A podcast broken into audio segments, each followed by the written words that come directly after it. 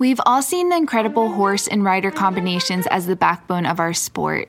But what about everything else that makes the equestrian world tick? From the everyday grind to the world class professional, join the Equestrian Podcast as we talk about every equestrian discipline in a way that hasn't been done before. Now, here's your host, rider, trainer, and influencer behind my equestrian style, Bethany Lee. Hey, friends, and welcome back to the Equestrian Podcast. I'm your host, Bethany Lee, and this is episode 280.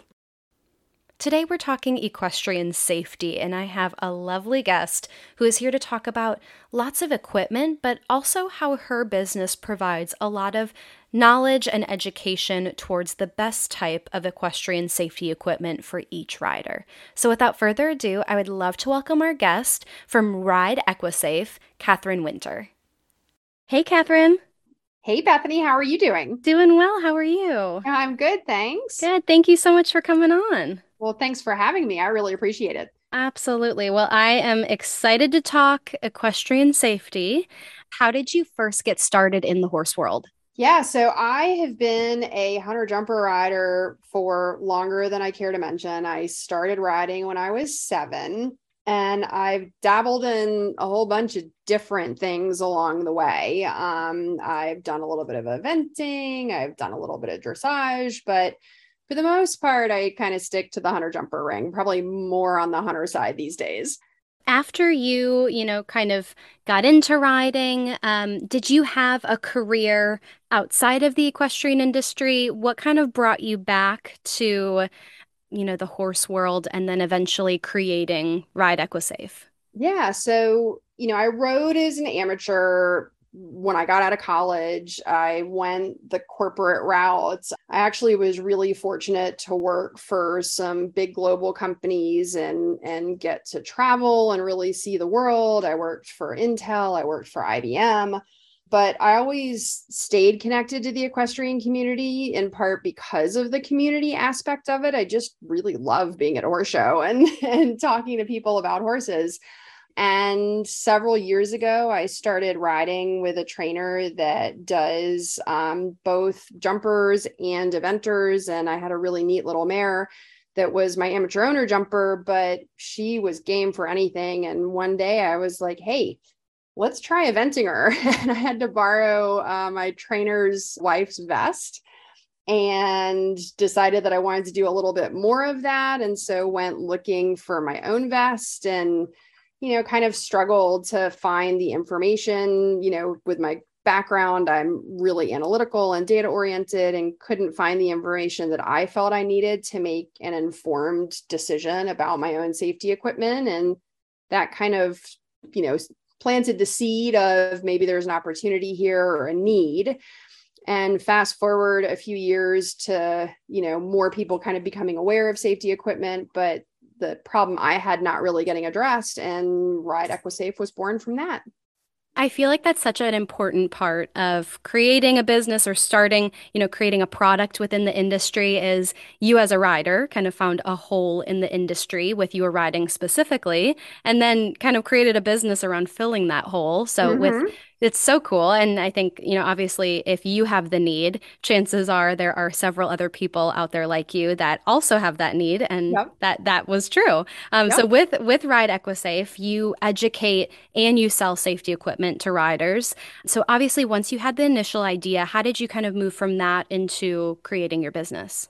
So one of the things that I was really focused on was the education and information piece. And then the second thing was that I wanted people to feel like I wasn't pushing a particular product. So right. I really look at myself and my team as advocates um, and as educators. So we're trying to really provide everybody with all of the information that they need to make the most informed decisions for themselves. And then, you know, if that decision happens to be that they want to explore a certain type of safety equipment for themselves, then secondarily, we're a retailer of that equipment. And because we carry the broadest selection of equestrian safety equipment in North America, we're not in a position where we have to push something because it might be one of the only brands that we sell for example. We can really you know look at what's best for the client and then we have that to offer. But if for some reason what is best for the client isn't something we have we refer the client out um, because we really are in this to keep people safe and take care of our clients and make sure that they can advocate for themselves yeah, I think that that is such a cool primary focus that you have is just the the education and you know sourcing different options for people based on their needs. Um, so let's say for someone who's just getting started on searching for safety equipment what should they be looking for? So i think there's a few different things. One is definitely that you know everything is built for purpose. And while i love a client that comes and is like, I need to totally suit up and be at like the top level of absolutely everything. That might not be the necessary and it might also not even be helpful. So it's really understanding, you know, what level are you riding? Um, what are you trying to accomplish in your riding? What are your protection priorities?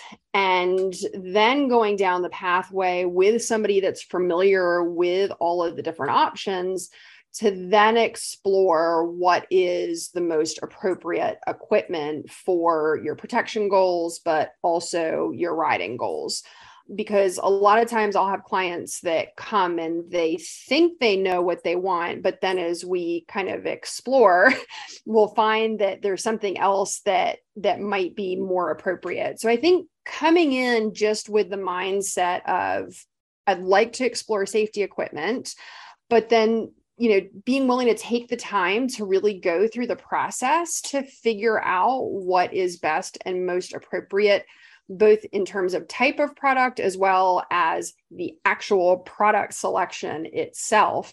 It takes a little time. So just be willing to invest that time to be able to make the best decisions. I didn't do that up front as as hard as I was trying and I ended up in a product that like was a great product but probably not the right product for me. So I got to learn from that experience. Yeah, totally. Well, you live and you learn. Exactly. Unlike many other stores in the equestrian space, you focus solely on a handful of products. So, what products do you carry and why do you focus on them? Yeah, so when we first started, um, we did air vests, body protectors, safety stirrups, and air vest compatible clothing. And then we started getting requests from our clients to add helmets. And so we've added that. That seems like it'd be a natural thing to have up front. Um, but helmets are actually very challenging. It's a very specific expertise. So we wanted to make sure that we were fully educated ourselves to be able to provide that expertise. So we added helmets and then we started getting requests from our clients to carry a broader selection of the clothing from the brands that did AirVest compatible pieces. So we expanded our clothing offering and we continue to get requests from clients. We're super lucky to have a really active and very loyal client base that they'll discover things and they'll say, you know, are you willing to bring this in for us to try? So, you know, we we've definitely expanded on the clothing side and we like to kind of think of it as, you know, we can definitely keep you safe, but we can also keep you stylish at the same time. I love your YouTube and website. You have that um, safety equipment mythbusters. Oh yeah. Um, what what would you say are some of the common myths that you hear when people are discussing safety equipment? Hands down, the number one myth is it's going to freak my horse out and it's going to freak out all of the horses around me if my air vest goes off. And, you know, certainly I would never guarantee that a horse isn't going to spook but in reality it's actually quite rare that they do. Um, the noise i think it's not as loud as people imagine and it's just so so fast that the horses really don't have a, a lot of of you know time to react to it. But more importantly frankly what i tell people is if you're if the vest has gone off you're already falling. And that vest could be saving you from serious injury or worse. So if your horse spooks like why care at the end of the day? Um yeah. so so fair enough it's a fair concern but it is really pretty rare. I mean i went off a couple weeks ago myself went over a horse's head and the horse just looked at me like why are you on the ground? What stupid thing did you do? And waited for me to get up and dust myself off and got back on and he was no worse for the wear Yeah, exactly. Yeah, I think that that is definitely a common myth. Um, why would you say? I mean, obviously, over the past couple years, we've seen more and more people in safety vests. What? Why? Why would someone maybe not be in a safety vest? That what's a, like a common thing that you hear? I mean, I feel like it's been become obviously more popular, but yeah. in disciplines like the hunters or um, you know maybe the equitation, I know some people still. At, I I get questions of um, oh do you what do you feel about you know different vests and stuff in the mm-hmm. equitation mm-hmm. ring so what what are your thoughts on that so what I have loved actually seeing in the past couple of years is a lot of the kids are the ones leading the way wearing the safety equipment. And also, you know, the professionals are out there wearing it. I, I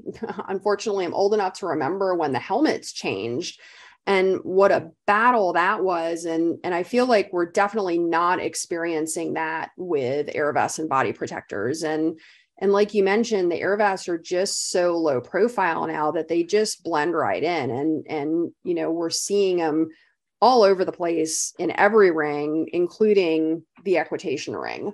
You know so that's been really nice to see. But in terms of you know why people might be hesitant so on the air vest side it's that they're worried that they're going to be blowing canisters left and right by forgetting to unclip or falling off all the time. And of course if you're falling off all the time that's why you want the vest and you want to make the investment. But you know, I tell everyone that there there's a learning curve and most people do blow a canister forgetting to unclip and and it's, you know, it's not an inexpensive mistake to make. Um so so hopefully you'll learn from it and it's a it's a one and done. So that might be one reason. Another is that people are afraid that their horses are going to spook and and if it's a client that I'm getting the sense that rather than make them feel more secure riding, that it's another thing they're going to worry about, then I advocate to explore a different type of product like a body protector. You know, some people are worried about the fact that it's another layer and if they live in a hot climate like, you know, South Florida, is is it going to make it that much hotter? I find for myself, I live in North Carolina where it gets quite hot and humid and it doesn't really bother me that much. I've gotten used to it. I'm willing to make that trade off but but those tend to be you know some of the big reasons. And and frankly especially on the airvest side they are an investment. And i'm hoping that as time goes on and we're seeing more competition and more innovation that um, that we'll see the prices go down to make them more accessible. But on the body protector side they're not mechanical. Um, you know, they're frankly easier to use. We don't have to worry about a canister and a sound, but they are a little bit bulkier. Um, they are a little bit warmer. So, you know, those are some of the reasons that somebody might select not to go into a body protector and either not do anything at all or or change the idea from a body protector into an air vest. Who is excited about the holiday season? It is literally right around the corner, and every year over at My Equestrian Style, I put together a holiday lookbook. This is an online magazine where I compile some of my favorite equestrian apparel and accessory brands and put them together in some looks for inspiration for some holiday shopping. I think equestrian gifts are so perfect, obviously, for your everyday rider, things to gift yourself, um, things to ask for for Christmas, but also great gift ideas for your trainer, your horse girlfriend.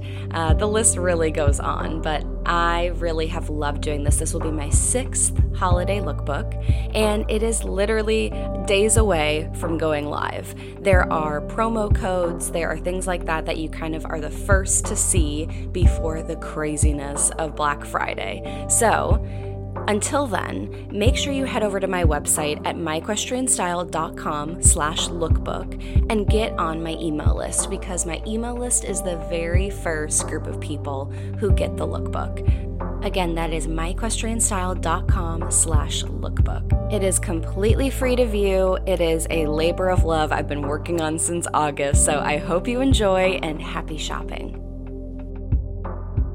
I feel like another thing that I hear about are if there is like an age range where it's, you know, is, is there such thing as too young? Mm-hmm. Um, I know kind of like with car airbags, obviously mm-hmm. that that's a, a, big part of why a young child doesn't sit in the front seat because of the airbag yeah. impact. What what are your uh, what do you tell your clients as far as like a an age range where it's safe to ride in the airbag vest? Absolutely. So for young kids, you know, I definitely have a lot of parents that come looking for airbags, and I'll tell them, look, they're better off in a body protector. A, frankly, they just bounce better than than I do as an older person. they're more resilient. They're also tending to ride things that are shorter and they're closer to the ground. And that actually becomes something really important because an air vest has to trigger. You're clipped onto a saddle strap on your saddle, and you have to have enough room to fall for that air vest to trigger and fully inflate before the child hits the ground. Um, so if they're on something super short that hasn't been adjusted appropriately or just can't even be adjusted appropriately, then you're, you know, you're basically wearing a, a product that's useless. The other thing is that all of these products have weight minimums to be able to actually activate the trigger. And, and I worry sometimes, like if people are buying strictly online, they're not reading what those weight minimums are. And then, you know, a child gets drugged because they're not heavy enough to activate the trigger. Um, and that's why we feel like consults are just so important on these things.